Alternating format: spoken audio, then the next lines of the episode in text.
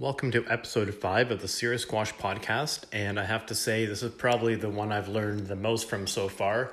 And uh, maybe not surprisingly, because it's Mike Way on this episode.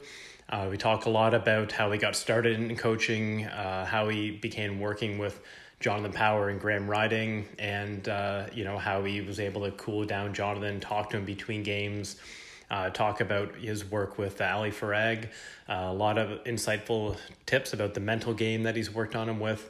Uh, talk a lot about college squash and what you need to do if you want to get into Harvard and play on the college team. Uh, and talk a lot about uh, you know other parts of squash coaching in general, favorite practices, uh, you know most underrated shots and that kind of stuff. So amazing episode. Um, I know you're going to really enjoy this. So uh, yeah, without further ado, here is uh, episode five with Mike Way. Okay, welcome to episode five of the Serious Squash podcast. Uh, I have a great uh, guest on today. Uh, coached in uh, Canada for quite a while, and a lot of you would know him from coaching uh, Jonathan Power and Graham Ryding. And now he's been coaching in Boston at Harvard for I'm not exactly sure how many years, but Mike Way, thanks a lot for coming on today. Yeah, no, thanks, Chris. delighted to be here and have a fun uh, hour or so talking squash. Um, and I'm just uh, just coming right up on 10 years actually. Two weeks time, it'll be 10 years uh, 10 years at Harvard. So wow. there you go. I, I remember when you made that move. It didn't seem that long ago. Wow. Oh, it may not seem a long go to you. It seems like a heck of a long time to me. It's been, a, it's been a lifetime down here, and I don't know how I survived the first few years, but here I am and loving it. So there you go. Well, you've done amazing things there, and, and I want to get into Harvard, but I want to start off uh, back into how you got into coaching, kind of work our way up to uh, where you are now. So, you know, just a brief little history on how you got into coaching squash. Um, well, it's it's uh, it, it's extremely brief. I think, like most coaches. Um, uh, I got into it accidentally. I always wanted to be a player. Um, I wasn't good enough. I wasn't talented enough or strong enough. Uh, but I, I, but I had that itch and I kept pushing it as far as I could go. And of course, when you come towards, you know, getting to your late twenties or whatever, you start thinking, well, what am I going to do? How am I going to pay the bills? Um, I never thought about coaching. I didn't really want to, to coach, to be quite honest. But um, it's something that happened quite organically. And I was very fortunate to have, I was at the Valhalla Club um, in Toronto and just had that, uh, very lucky to have a group of young juniors that were very talented, very passionate and excited. And I thought, okay, well, if you are going to, if this is going to be your vocation, let's do a bloody good job. Um, and that set me down a road of, you know, I've always been a very curious bloke, very curious coach, and I've, I've always been a sponge for information. So I set about, with this good group of juniors, I set about uh, trying to learn from the best around the world.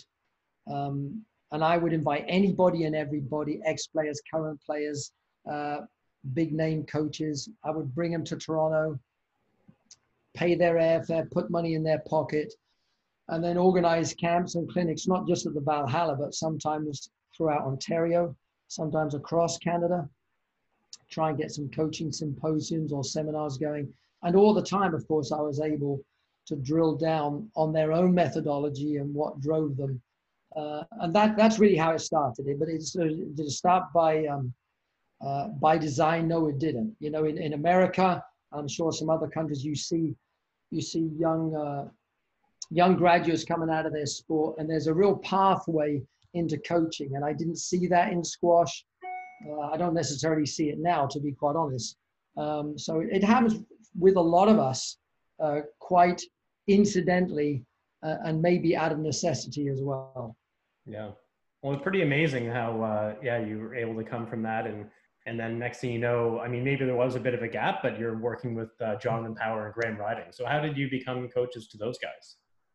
Well, as I say, the, the, it was the junior program that, that kicked it off at the Valhalla, and there was a little Shahir Razik, um, and his brother. There was uh, Scotty Stoneberg, Danny Vanasek, some names from the past, and then uh, Pat Ryding and Graham. They, the family were living in Winnipeg at the time, and they moved to Toronto because they just wanted a sort of a bigger base of squash generally. Um, and the, the, the guys just ended up. Uh, on the doorstep. And so we had this concentrated group of, of very good kids. uh, and it just really took off from there. Uh, and then eventually we went down to, um, uh, I moved to the Toronto Athletic Club, the old original one on Queen Street, Toronto. Um, and the, the, the, the, group expanded a little bit. Marnie Baizley came in, Graham's, uh, Graham and Marnie are married now, of course, Melanie Jans, there was Kelly Patrick, Victor Berg, amongst others. And Jonathan would come in and play uh, practice matches with, um, with Graham. And, and I always wanted to be able to talk to Graham between games in those practice matches. And I would let Jonathan know, say, hey, Jay, I'm just going to chat to Graham here, nothing personal, just trying to get his, uh, trying to get his thinking on track and so on and so forth. And then one day he just turned around and just said, hey, do you notice anything about my game? Hmm. and of course, apart from all the brilliant stuff, it was like, okay, there are a few holes to fill here, here and um, and it just started a conversation, started a good conversation. Um, and at that time, there was a guy called Bob Bowers, who was from the armed forces, and Bob had, had, had known the family nearly as uh, Jonathan's whole life. Uh, Jonathan, Ian, and Courtney, and was good friends with the dad, with John. Um, and he had great insight into Jonathan, which helped me a lot because I was a very hard-ass, too hard, but a hard-ass coach. And it wasn't going to work for Jonathan. And, and Bob was very clear about that right early on. So Bob, I, Bob and I teamed up. He did all the off-court stuff, um, especially the strength and the flexibility, injury prevention stuff. Um, and he said, if, if you're going to work with this lad, you, have got to, you've got to, you've got to grow and expand yourself.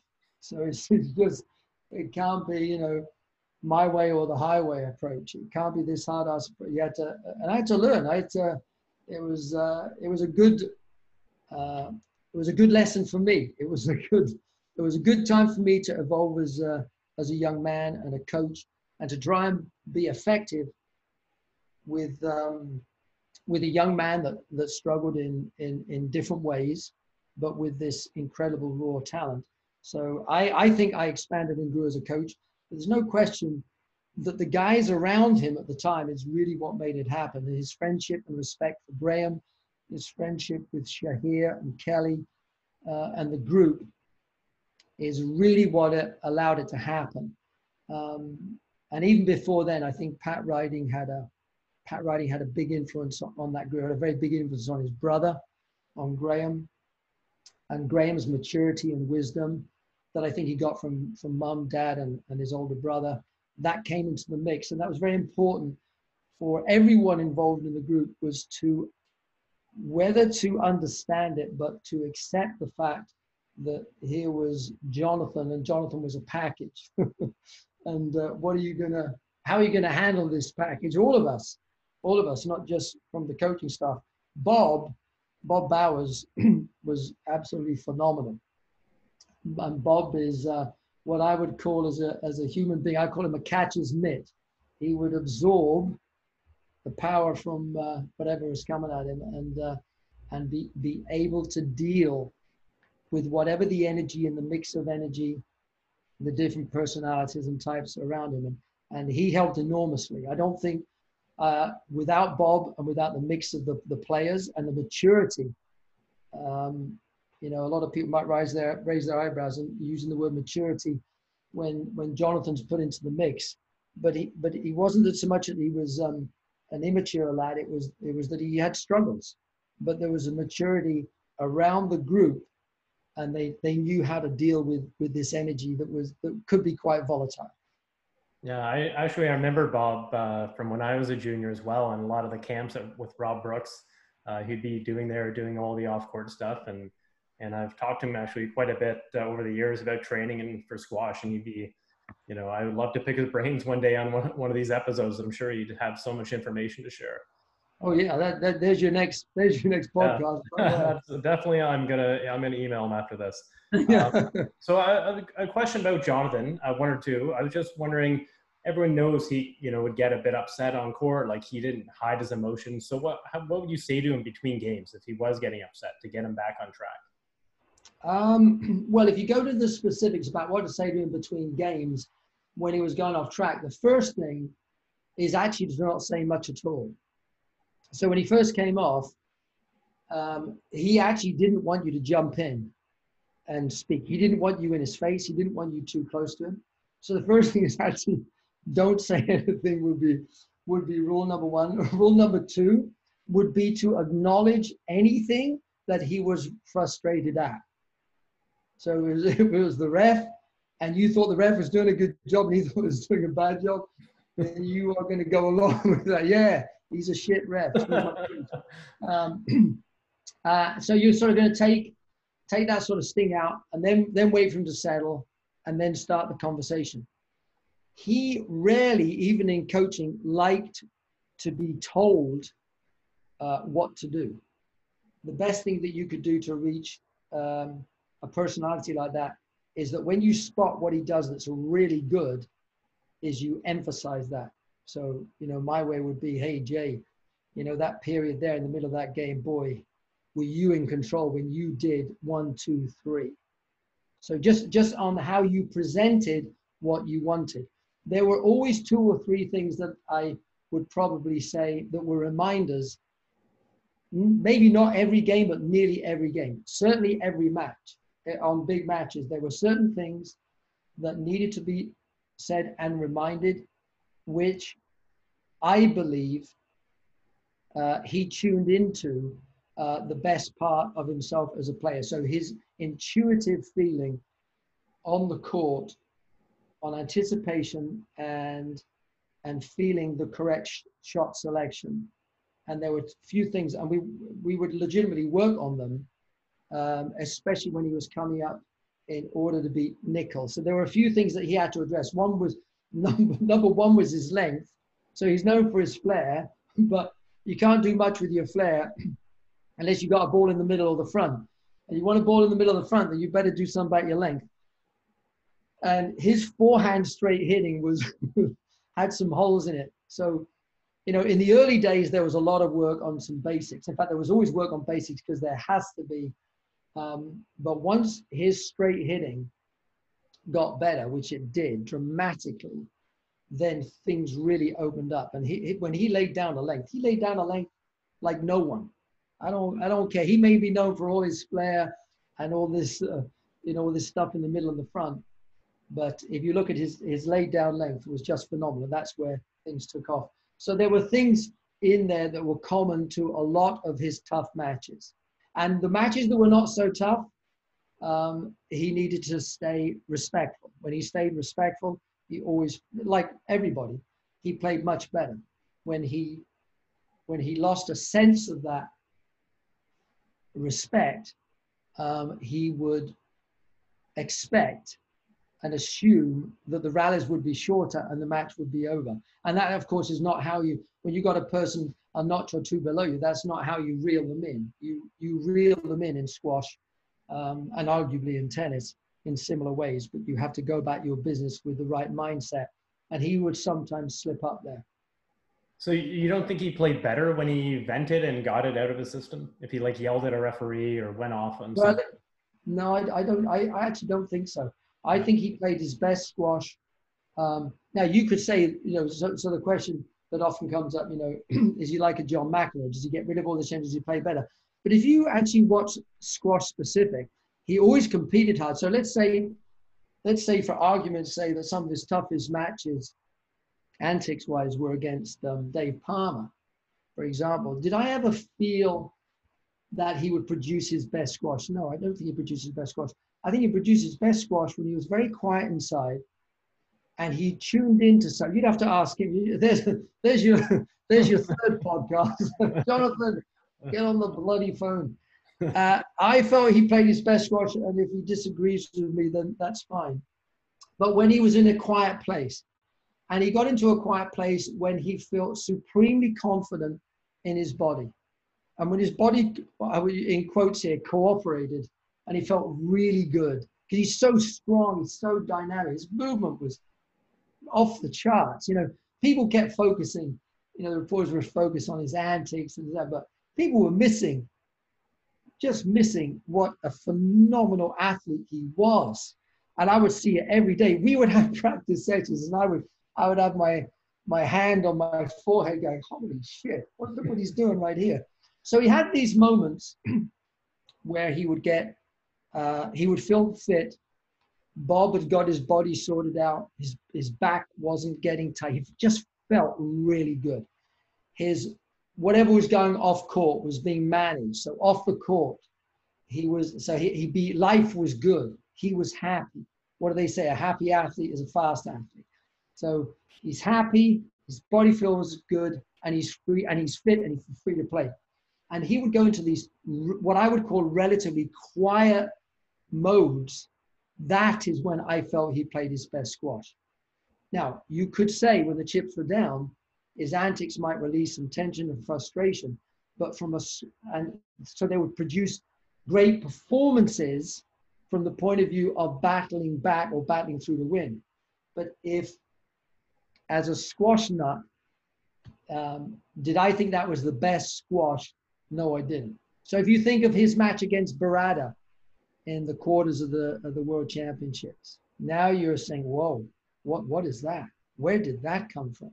Like, wow, you know. Even Nicol in the final, to be quite honest, yeah. of that tournament, he lost in the final. He lost the first game, sorry. but even in that first game in uh, against Nicol, he was he was in a very quiet place. He was very happy in a quiet place that whole week. So yeah, it's kind of like the zone, I guess, but also the all the off court stuff that goes with it. That's just you're in the right. Well, you know, well, yeah, I, I I don't disagree, but I think you have different types of zone, and I think that the the zone is it's not something that you can chase down. it, it is fleeting. It's um uh you, you just you don't know when that's going to hit. So when people talk about the zone, they hit that moment. But I'm talking about it was probably a zone for Jonathan, but it had pretty specific components, and it was often to do with those those three things. He's fit, his body feels good, and his life off the court is being managed. Yeah. So uh, how do you think the game overall has evolved since that time, since you were working with those guys? Um, from uh, well, it's become faster. So there's a greater emphasis, I think, on strength and flexibility. It's even more dynamic, even though it was with. I mean, as soon as they lowered the tin, well, as soon as they lowered the tin, they changed the game um, for the better, of course. um, but it's even more so now. And you still had players in that transition from old school to new school who really didn't have a great short game without without dis, being disrespectful and throwing names around. You know, there were still some what we would call classic attritional players, um, in in the sense that they didn't have shots short and they weren't necessarily uh, didn't have great tactical awareness. I, I just don't think it's even possible, remotely possible, to come near the top. Now, you some people disagree and they might look at, at that uh, I don't mind mentioning his name because he's expanding his game, but, but you know, the Kiwi guy, Coll, and when he first came on the scene, what did his game look like and what does it look like now and where is he going with it and so on. I, am not attached to the game enough at the in, on the pro level really to, to give um, to give really uh, insightful answers here. But um, to me, the game has changed. That it, it's the, the short game and the tactical awareness those are, and when you see players now on their way up, or I see them at the top in college squash, and they don't have that tactical awareness, it's like, well, okay, this kid's really got a whole two or three notches to learn tactically before he can get there. And sometimes it's because they don't have uh, the requisite shots to the front, or they're overhitting their kills or something pretty specific. But it's forever evolving, right? Our game is forever evolving. Yeah. Well, something I, I know a lot of people would want me to ask you, and I'm curious about what you're going to say. In their prime, on their best day, who would win, Jonathan or Ali Farag? Yeah, that's uh, yeah. The um, so if you can answer that. if you can. Well, you know, so everyone's good. So if if if Ali had grown up in Jonathan's time, would he be playing the same style? No, he'd be it'd be a more conservative style. If Jonathan was playing today, in today's game, having experienced the, uh, let's say he's played a few years on the tour, he'd be a very, he'd be a very tough guy to beat. And so the question might be, the question might be, without me actually answering the question, which is probably the most diplomatic, is um, would Ali be able to deal with Jonathan? I'm talking about antics wise, energy, emotionally, um, in the way that Ali is uh, evolving right now. I would say, yeah, he probably, because he's getting better and better in the head. But he has had and one has seen him struggle in areas like that. And Jonathan's a different beast on the court. So Nicol didn't have a problem with Jonathan. I'm talking about from a mental point of view. Power didn't. Uh, Power Palmer, Dave Palmer didn't have a problem with, but but but a lot of players did, right? Yeah. Um, and it can be tough to deal with. It's, it's like there's like this energy on the court, and it's tough to deal with. And some people would rise to the occasion, but that doesn't mean that you rise to the occasion tactically. So you can rise to the occasion emotionally, and you can get pissed off, and you can say over my dead body, but doesn't mean you're going to play your best squash, which is actually where, which is actually one of the biggest issues that Jonathan had. So when Jonathan, going back to a couple of questions ago, you know, when Jonathan will get excited and upset, and you ask the question when when did he play his best squash? Sometimes his tactical brain would turn off a little bit, um, and you just you don't need that right when the when the chips are down. So who, who's going to win? I'm saying it's going to be a very very it's going to be a very very interesting fight. The only thing I can tell you this, I can tell you this. I'm confident to say this. Um, I don't know how well Jonathan knows Ali, but Jonathan, if he got to know Ali well, he would like him.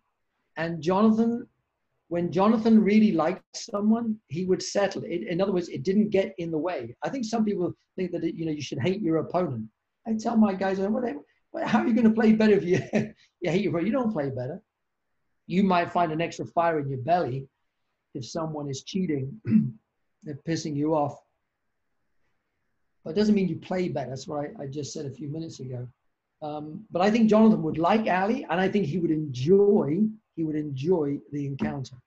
Yeah. Well, they're just two totally different, like how they play, how they move, but both. Uh, they, they, are, they, are, they are different, but they are similar in certain regards. They are similar. So, in my opinion, Jonathan read the game as well as anyone from his era. Uh, his good buddy Anthony Hill did. Of course, Shabana's perhaps maybe his main strength. and Ali reads the game very well. And Jonathan could feel the right shot selection coming down the arm, and so does Ali. So there's different, you know, Ali's arguably his best shot was his boast, and arguably Jonathan's worst shot was his boast. Definitely the shot he played the least. Um, but there are similarities there anyway. Uh, so, are you surprised that Ali got to the level he's at and how well he's been playing? I am. I would say um, I was a little surprised at the time frame.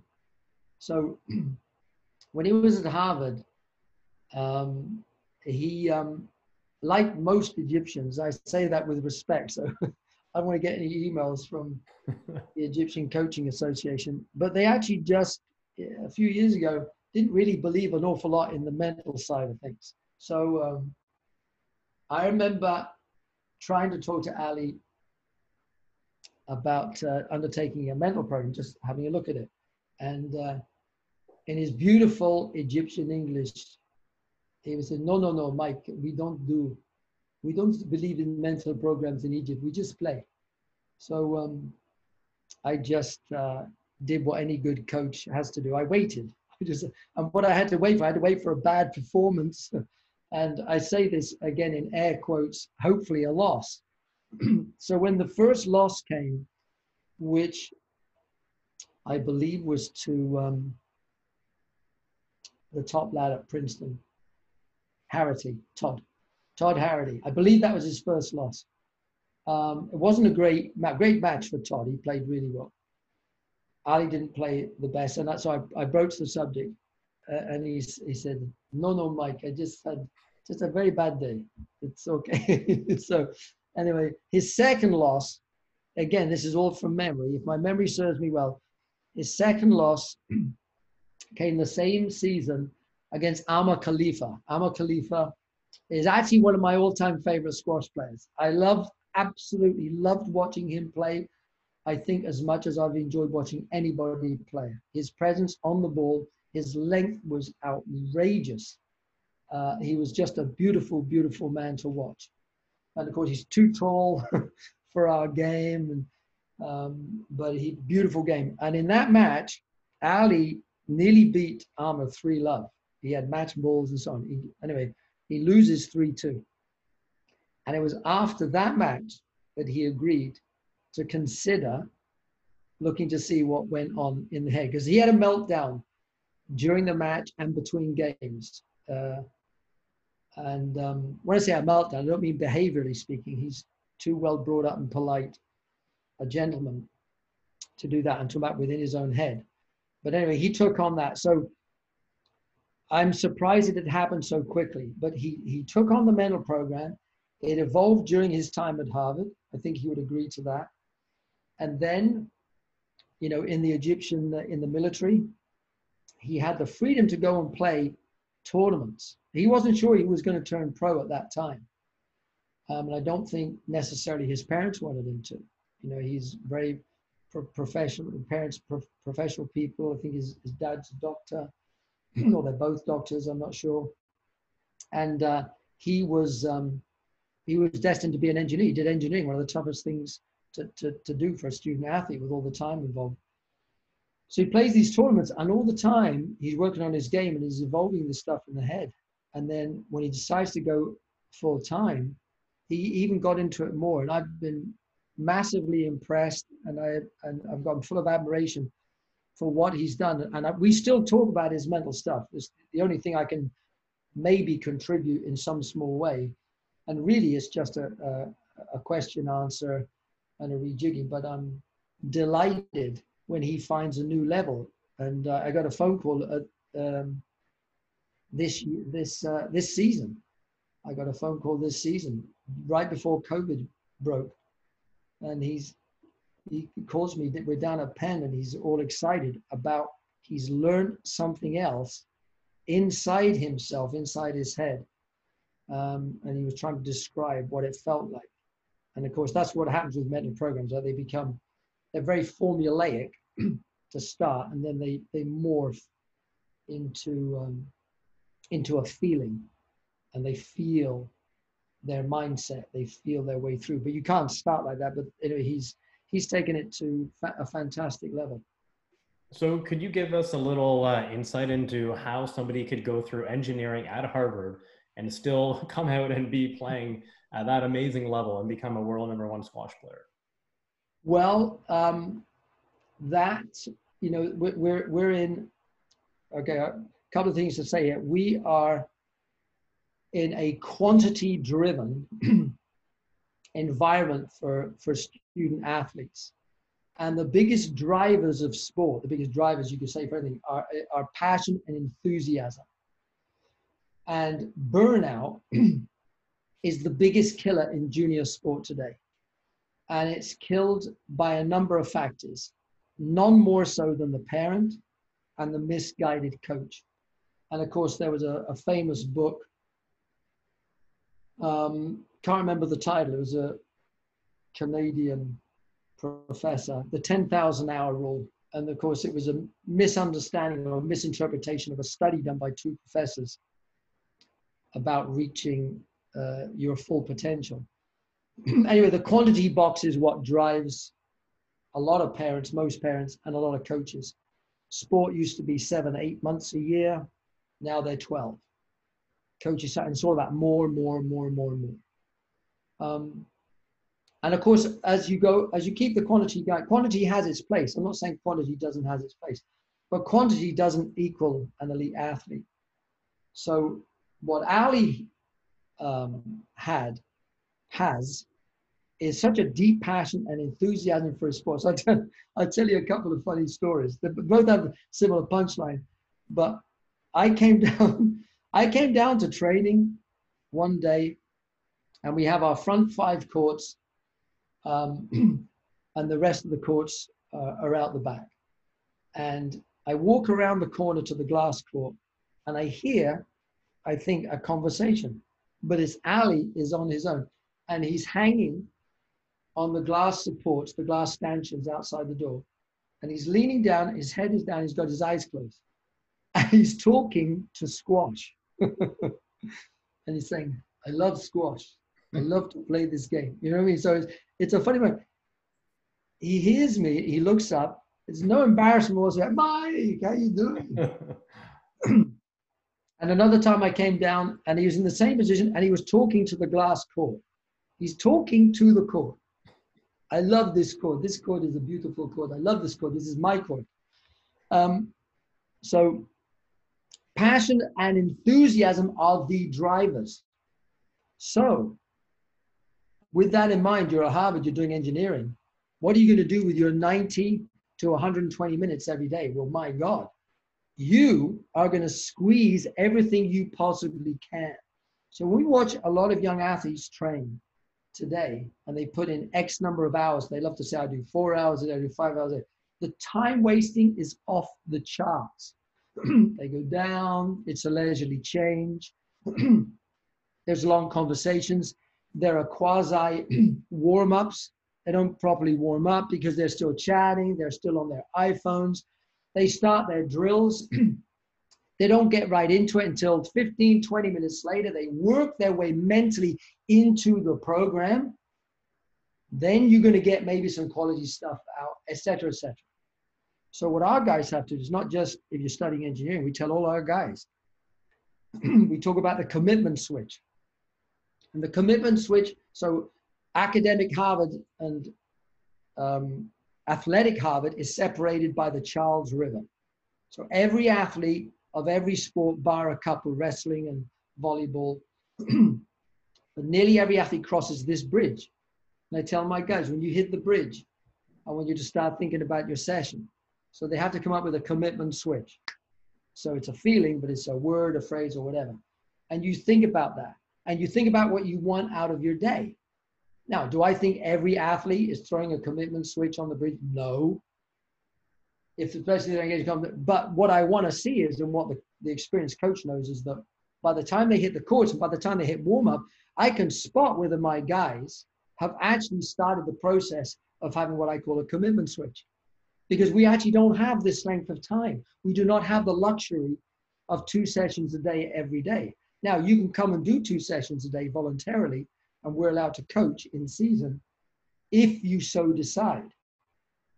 But there has to be something with our players, and they have an obligation to themselves, to the coaches, to the program, to the alumni, to their teammates, everything, to fill up with, to turn up with full commitment. And commitment is an all-in thing. It's you know you can't be and you can't be neutral if you're on an even if you're in an individual sport, oh, this only affects me. If I don't give my all today, it only affects me. No, no, no, no, no, no. it doesn't do that. Neutral. I remember Bob Bowers saying that you know you either give energy or you steal energy. He used to call them energy thieves. That's, that's I just remember that. He used to call them energy thieves, and they do. They steal energy because they don't under, understand the definition of the word synergy, and they don't understand what their role is. So what's important for us when we recruit is that we recruit kids, we try and suss out where they understand what, what this means, what this commitment means. And then we work on that from a mental part of it, it's part of the mental program. The commitment switch is part of a training mindset. So we work on three mindsets in the and the mental stuff, and we this is the, the most important one is the training mindset. so we have a foundation, a training mindset, and a performance mindset. And this is this is it. This is actually where it happens. When the training mindset is right, boom, boom. So what I would say about Ali, very short answer, eh, Chris? no, I, I'm really enjoying this. Like I'm coaching now at Western, so yeah, I mean, I'm going to be working with 20 plus athletes. So it's really at least I'm going to really enjoy this. But uh, yeah, yeah, yeah, no one else is for you and me. no, I'm sure other other coaches will for sure. It's really really interesting. So, um, so for Ali, like I would say, the majority, if not all of them, he would turn up with his passion, with his enthusiasm, with his level of commitment, and he would squeeze out in 90 to 120 minutes, and then the physical training afterwards uh, probably what some athletes would take four to five hours. And the quality, and by the way, by the way, that sums up Jonathan Power. That sums up Jonathan Power. Everybody liked to write about how he wasn't fit enough and he didn't develop anything. Let me tell you something.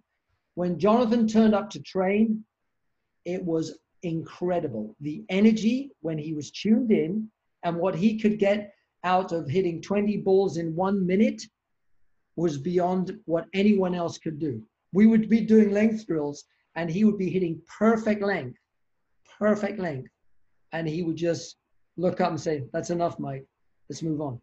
And I knew, I knew that he was bang on and he was correct. Now he would want to move on if he was the funny thing is about him, if he was having a shit day, he wanted to move on. but when he had a great day, he didn't want to waste time because he yeah. wanted to get to the stuff that created excitement. And there you have it again, whether it's a Jonathan Power, a Graham Ryding, a Shahier Razik, or an Ali Farag. You're talking about passion and enthusiasm. Look at you look at Sarah Fitz-Gerald.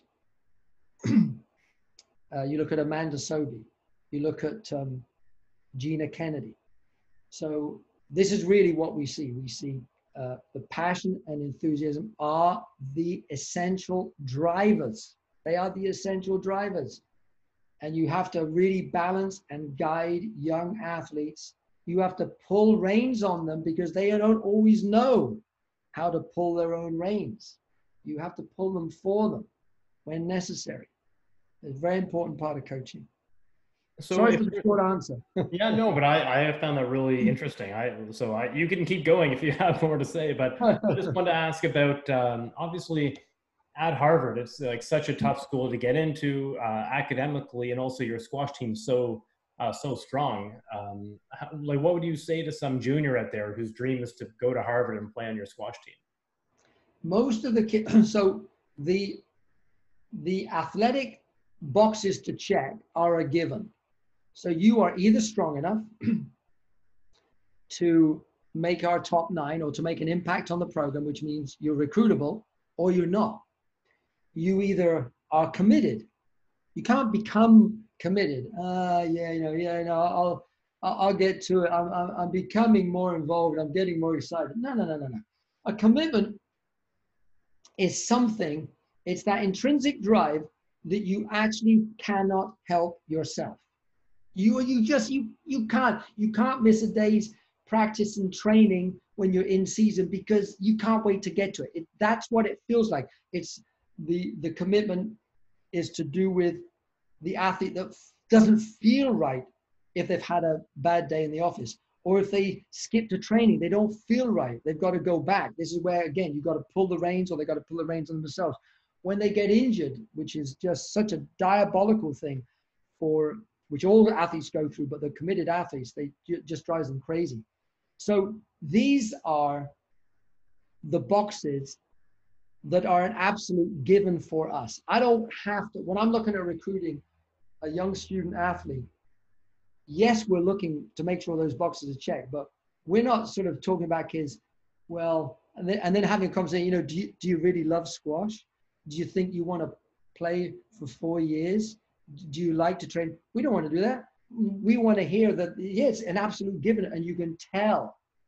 You can tell by how they perform um, in a tournament. Where, do they play in the consolation after?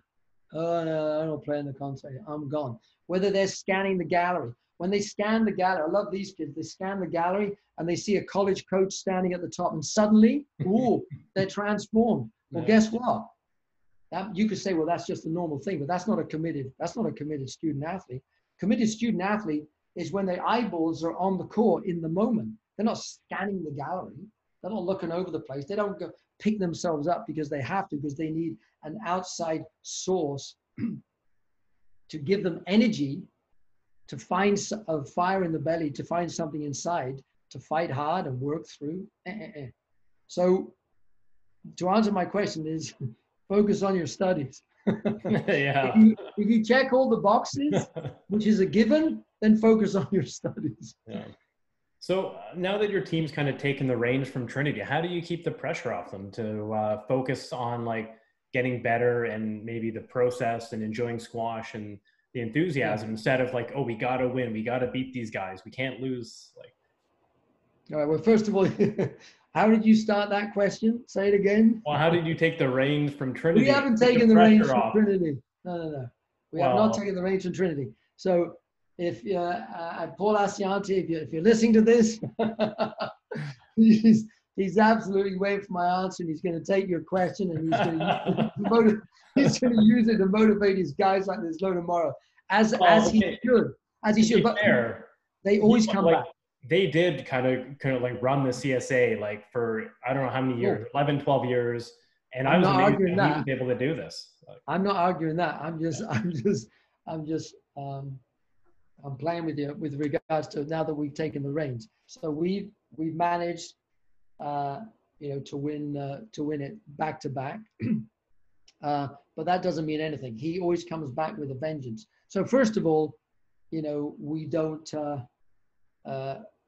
we don't really talk about uh, the fact that we've got an arrow on our back.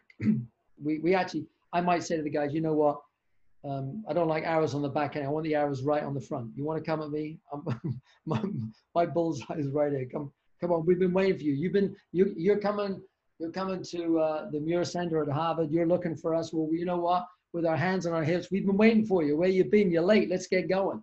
So again, there's got to be an energy and an attitude that the team has, that the coaches have, that the program has uh, about you know seeking excellence, and um, uh, and wanting to be challenged.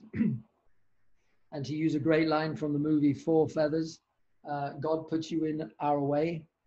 so you don't have to be religious or not to get that, but that you want these obstacles, right? You want these challenges, you want these obstacles. Um, and at the end of the day, uh, it's still going to come down to the individual specifics. So the program has got to be what it is. The program has got to have an absolute intelligence about it, and it's got to have a purpose, a deep purpose, and the and the purpose individually and collectively to get the job done. And when you go down into the weeds, even though the team energy and the program can help athletes through tough times, they don't in uh, in the longer, harder matches. That is not what creates the winners. It's to do with the work the individual does. Now, there's got to be a collective. so the collective is to do with a deeper appreciation. Again, we come back to the to what seems to be my favorite word in this in this uh, conversation, which is commitment. Uh, but feeling gratitude um, and belonging to something bigger than they are individually. So we got a bit of humility in there. So all these things, they're in the background. And when they're in the background, they actually allow for the individual to be receptive. So the important stuff is what we're doing individually. And the background, as I just described it, is what allows the mind to open up. So when you're committed to something bigger than you are, when you feel gratitude, when you have a little bit of humility, you will take the feedback we can have intelligent conversations. We can design a program. We can tweak the program and so on and so forth. And we can make headway. And it is fun. It is fun to coach and it is fun to be coached when we are all in this together. Um, and when your teammates are helping you, even though you're challenging each other, your position on the team, but they're helping each other. They're pushing, I'm pushing you. You're pulling me and the guy above you, and we are all into this, we're all in this together. And then we have all these great lessons to do with character. And that's really what keeps us on track. But after that worked for me, the background work for me is a given. That to me is a given. That's the foundation. But in the heat of battle, it's those character skills are going to come to very important use but in the heat of battle, is what are the specifics for that athlete's program and the intelligence that you've worked on. So you've observed the athlete, you've videotaped it, you reviewed, and you've had this repeat cycle of conversations and review and they have tweaked their own program. And then you've got all your components of a mental program and you make sure that there's buy-in. And there's very little buy-in when you start out down this road. Very little. Very, every now and again, you'll get an athlete buy-in in their first year, but it usually takes longer. Like Ali, it took him a couple of years to buy in, or 18 months. And we find that with most athletes. By the time they get to their third year, and especially their senior, they're, they're 100% bought in to your methodology and what you're trying to do for the program, for the team, and for them. And then it takes off. It accelerates from there. So it's, it's a lot of fun. Yeah. Well, I love team squash, but it is just from my personal experience playing. Like it's hard to go from all you care about is you and your your training, your results, and now all of a sudden, you know, yeah, there's a lot more guys. It, it you know how your team does is more reflective of like what you give your team and how you help your team get better, not just yourself, like selfishly. Yeah. So it, it is a hard hard transition, I think, for an individual sport. But I, I once you get it, I loved it. Yeah, no question. And of course, that's why the recruiting is um, the recruiting is arguably the most critical point. point, and it's not just to do with their ranking. We eh, nearly every year, nearly every year, we recruit a kid um, who's ranked below another kid on our list because of character, because of attitude, because of passion, enthusiasm.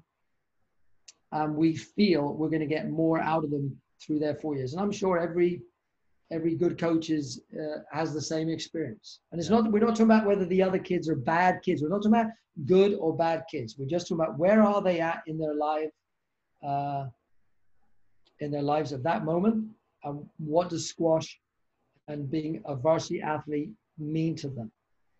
It's really what we're talking about. So I just have a couple uh, uh, generic kind of squash questions to finish off, which I'm kind of curious about. Uh, first one is if you have a favorite drill. Yeah, well, um, I suppose. Well, you can't have one. You can't have one favorite of anything, right? It's just not possible, unless, of course, it was to do with your favorite beer. Then it would. Um, then it should be Guinness. But let's let's leave that by the by. So you can't have one favorite drill. My favorite, my favorite thing to see is the most beautiful length laid down. I love nothing more as I go when my guys are drilling. So we're talking about Amr Khalifa earlier. So I actually use the term. We still use it to this day. I I, I term it Khalifa length. That's what we call it. I want to see some Khalifa length. So when I see whether it's rotating drives, whether it's a length game or a length plus kill game, um, I would say I love to see a, a beautiful length I love the length plus kill game because it teaches young players when to step up and volley. So to give you an example, when you get a kid that doesn't volley enough or take their volley opportunities, it's not usually to do with their lack of volley skills. Now it can be in younger kids and it can be in some, you know, some older kids, but it's rarely that. So it's more to do, sometimes it's to do with speed across the middle, fear of the ball going past them. So yeah, coach tells me to step up and volley, and you hit a low hard cross court drive to my backhand, and I'm scared that that's going to die, and I won't be able to deal with it beyond boasting back. So I sit back in the tee, and of course we sit back because of nervous energy. So you can have a mental program that does so much. but the one thing we can all teach our kids is when is it safe to step up? So it is safe to step up when your opponent only has one option. So I bury the ball in your back left and you cannot take the ball cross court. Or I can move up and left because you don't have another option. I got to watch it in a regular game in case you're going to play a, a working boast but you get my drift here. Yeah. It is safe to me to move up when I hit my kill, not my hard power kill necessarily, but when I lay my length down, short kill or deep kill, um, Khalifa length, and my opponent has to lift the ball. This is safe. So one of the first things I teach my kids is when is it safe to move up? So I stand on top of a step ladder over the glass, which believe it or not, that's how I coach. So I stand on top of a step ladder. my head is in the call. I talk to my guys during the drills. I am talking very quietly. Sometimes I say nothing. If I say nothing, it's a great drill. But there are times when, so the kid that struggles with the volley, I'm looking for the volley opportunities that are safe and easy, and anybody who plays squash could take that volley opportunity. That's what I try to do. So I love, I love Khalifa length drills. I love length plus kill length games. We actually don't do length games anymore. We don't do them. They're only length plus skill games because I need my guys to move up. And my players' favorite favorite drill, like 90% of them, it's what what's called the drop drive game. the drop drive game is it takes a coach to feed the ball in. It's a deception game in the front of the court. I didn't know it was going to evolve how it's evolved. It's got lots of extensions. It's got four extensions to it. And I first started doing this with Jonathan. Um, and it sort of happened, again, it happened quite by accident. And it was, again, feeding into his strength and really trying to come up with drills and condition games that entertained him. Most important thing for Jonathan was entertain me. Yeah. make it fun, make it exciting. But the drop drive game uh, in our program is renowned. My women absolutely love it more than any any other drill, and I would say 75% of my guys are. But my my the women's team, some of them I can't. they would insist on playing it. I'm not exaggerating here. Every single day, Kaylee Leonard, Gina Kennedy, Eleanor Evans, Amelia Henley. I just couldn't get them off doing these bloody games, but God love them for it. So is that like a straight game? Like you always have the option of drop or drive, or one person only has the option? So I'm I'm the coach, and I got two players, one in the front, one in the middle. I feed the ball in. If you hit a drive, the middle person must volley. If you hit a drop, you're the front guy. the middle person can either counter drop, straight drive, or straight lob. If they get the front guy out, they go to the front. But if you lob or drive, the person who was at the front can now volley it. I'm the referee, so I'm switching. If it's a point in a ma- regular match, it's a point in this game. that means strokes as well. But I'm switching if I don't like the shots on the drives, if it's untidy, if it's not tight enough, ball crashes into the side wall too soon, but it wouldn't be a stroke in a match. I would still shout switch. Now there are variations on these games, so this is tough to describe and for your uh, anyone. Yeah, I get it. Yeah. To get it, but anyway, it's enormous fun. Um, I would say this was probably Ali's favorite drill. Um, this is the toughest drill if your opponent has the straight or cross court drive. So Ali would do this. He would do this with Amanda at times, Amanda Sobhy and she would have straight drop, straight drive, cross court drive. And the work he has to do from covering the straight drop and then covering a cross court drive, if he could volley it to length and it was clean, it would be a switch. if he couldn't, he'd have to dig it out or he'd have to defensive boast. But the physical workload that is very high. On a normal straight drop, straight drive game, the physical workload is quite low. No. But it is one of the most engage. I'd say it's the most engaging condition game I have ever seen my student athletes do. It's you can they never want to stop. It's crazy, yeah. crazy. Well, that's what you want. It, it, doesn't matter if you have something better planned, but if they're not as in, yeah. as engaged, it doesn't well, Well, well, it has its place, right? But you've got to. Sometimes the, the kids want to get there, and it's the carrot at the end of the session. So what you what are you starting with? Well, hang on a second. we got to go through our length drills, our volley and so on. We got to do the stuff. There's a place for it but in season, when we're so after Christmas, when we're in season, there was never a day when certain uh, certain guys weren't weren't insisting on doing this. So it was good for those that had good drops and deception in the front, and of course it was even better for those that didn't. So you know, as as uh, as Nick Matthew would say, you know, you nurture your strengths, your super strengths, as he called them, um, and those that didn't, you know, you gotta, you're, you're just looking to develop, develop, develop. And again, it's not can you hit, you know, it's not can you hit a great drop shot? Great, you can hit a great drop shot. Can you hit 30? Can you hit 30 in this drill? So when the rallies were super long, um, against the guys that can, uh, that can concentrate, these rallies were gone forever. The, the games would be four points long because wow. the rallies would be of enormous length. So now we're practicing this deeper level of concentration and having to put in those 30 drops without making an error and without expecting a point. Yeah, that's that's cool. I like that one. Um, so I'm curious what your most underrated shot in the game is.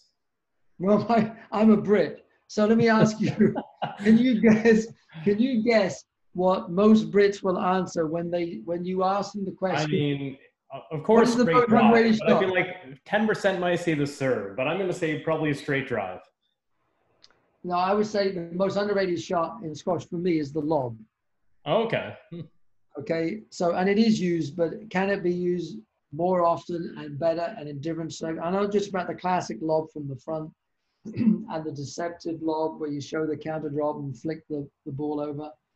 But the cross court high lob, especially the backhand to the forehand, when your opponent is controlling the pace and the and the tee and the volleys and you want to mix it up a bit. So to me, and some of the some of the older coaches that know me, some of the Canadian coaches are probably laughing if they ever listen to this. Um, but um, that would uh, that would probably. I think all coaches are frustrated by uh, the lack of straight drives, especially off the cross court. So it's all coaches are working on the, you know, you can't uh, condition games where you can't cross the cross. so yes, that would be in there. no, my least favorite my probably my least favorite shot is the cross court drop, um, the cross court nick attempt. You know, I like my, my guys you know, the, if you if you own the cross court nick, okay, I want to see you go for it. But if you don't own it, you got to have a cushion of points before you attempt it. So every random boast, so you know, you have your list of your least favorite shots is longer than the shot that you think is the most underrated. You know, cross backhand cross court serve returns. yeah. That, that list is too long. Your your least favorite shots list is yeah. too long. yeah. Uh, so, Mike, obviously, you have so much uh, knowledge and wisdom from all that your time coaching, all the great players you worked with, the great team now at Harvard. Do you have any advice for young up and coming coaches? Um, well, you know, I don't know. I don't have any specific advice there. When I look back, um, I got to tell you, Um, there's not much I'm going to pat myself on the back for, but I'm going to pat myself on the back here for being curious enough and bold enough to um, to invite so many great players and coaches uh, when I was up in Canada. And I'm never, never too proud. I listen to, every, I, I listen to conversations that parents have, even though parents can feel like sand in your swimsuit sometimes. I will listen to anything uh, where there's the hint of a bit of wisdom or background there. So I love listening to opinions. I love listening to top players, obviously. But when I was younger and I decided I was going to be a coach, I felt um, that I really didn't. Uh, I did just didn't have the knowledge base, and I didn't have it through my own game technically. So, what I noticed at the time that there were three different camps of squash. And in my day, it was the Pakistani camp, the English camp, um, and the Australian camp. And what I noticed is that they were very quick, not so much the Pakistanis, but the Aussies and the English were very quick to be disrespectful to another camp and to how they, what their methodology was, whether it was technical, tactical, or whatever. and what I, especially being in Canada, um, what I was exposed to was was all three of them. Sometimes because I, I made it happen. And what I realized was when I was younger, I, and I, this is what I did, I took what was common to each camp, and I noticed, in fact, that there were commonalities between them. So I came up with this theory.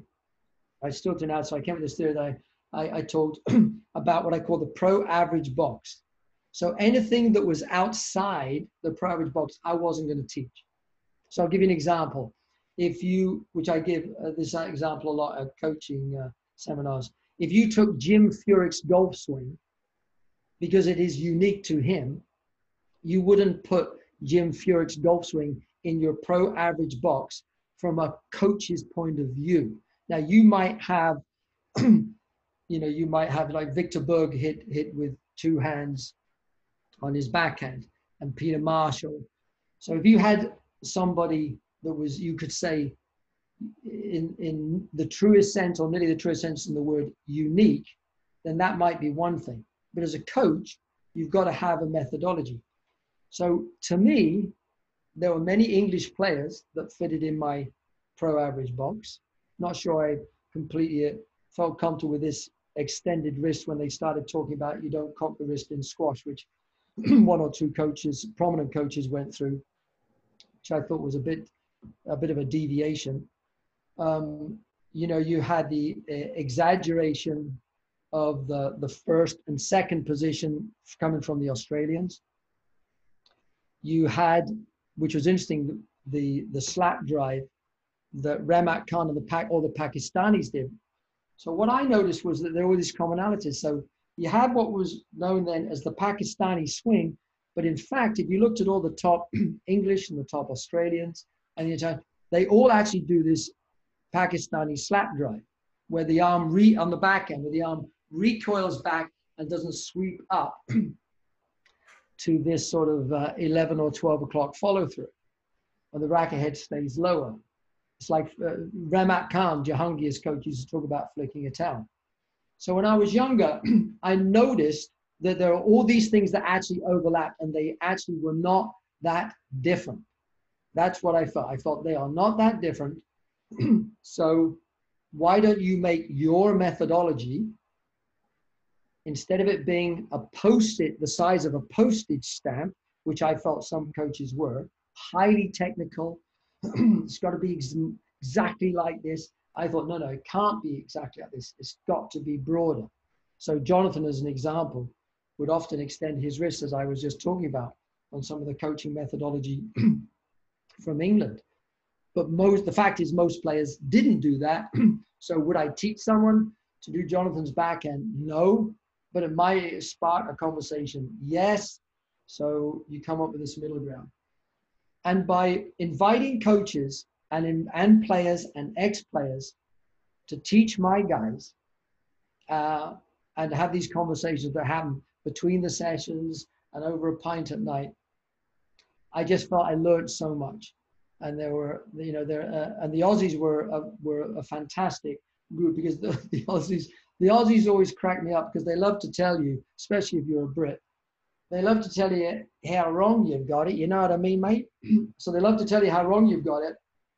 But I have never met an Australian coach or player that wasn't prepared and ready to open up and share how they felt about how they played.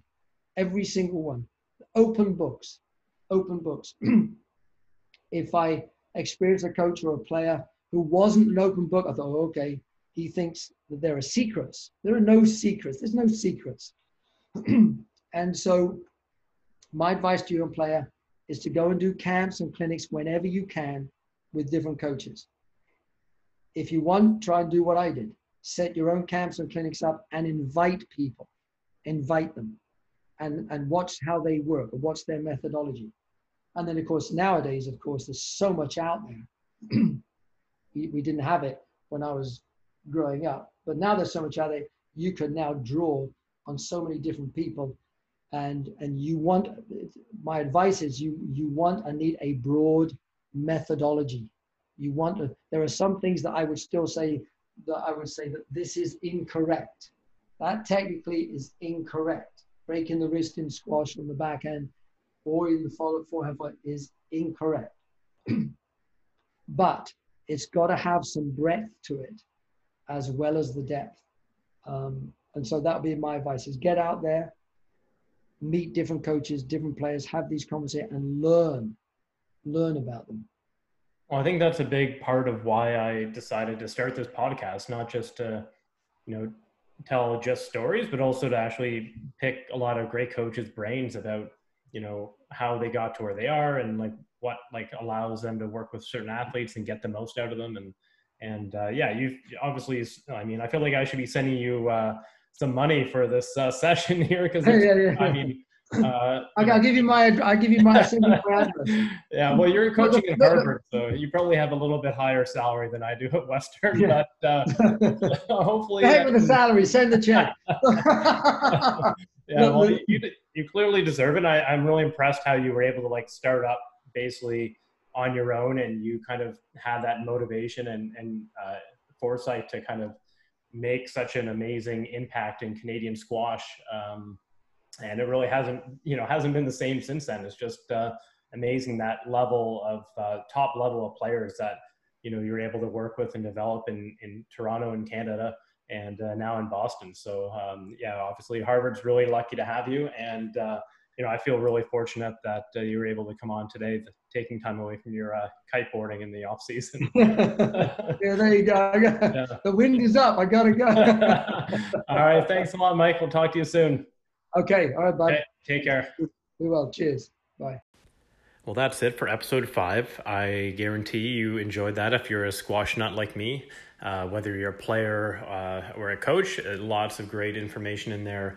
And uh, you can tell he's really put a lot of thought into it, and that's why he's you know gotten to the level he has as a coach, um, and really you know inspirational just to hear how he kind of made his own success and uh, you know made a name for himself. And uh, you know now he's you know obviously he's been successful for, for quite a while but uh, really enjoy that chat. Thanks again mike for coming on this episode and i hope you guys enjoyed this too. And if you do feel free to uh, subscribe or review and uh, look forward to our next episode which is a bit of a, a uh, special one coming up uh, in two weeks for episode six. So make sure you tune in for that one as well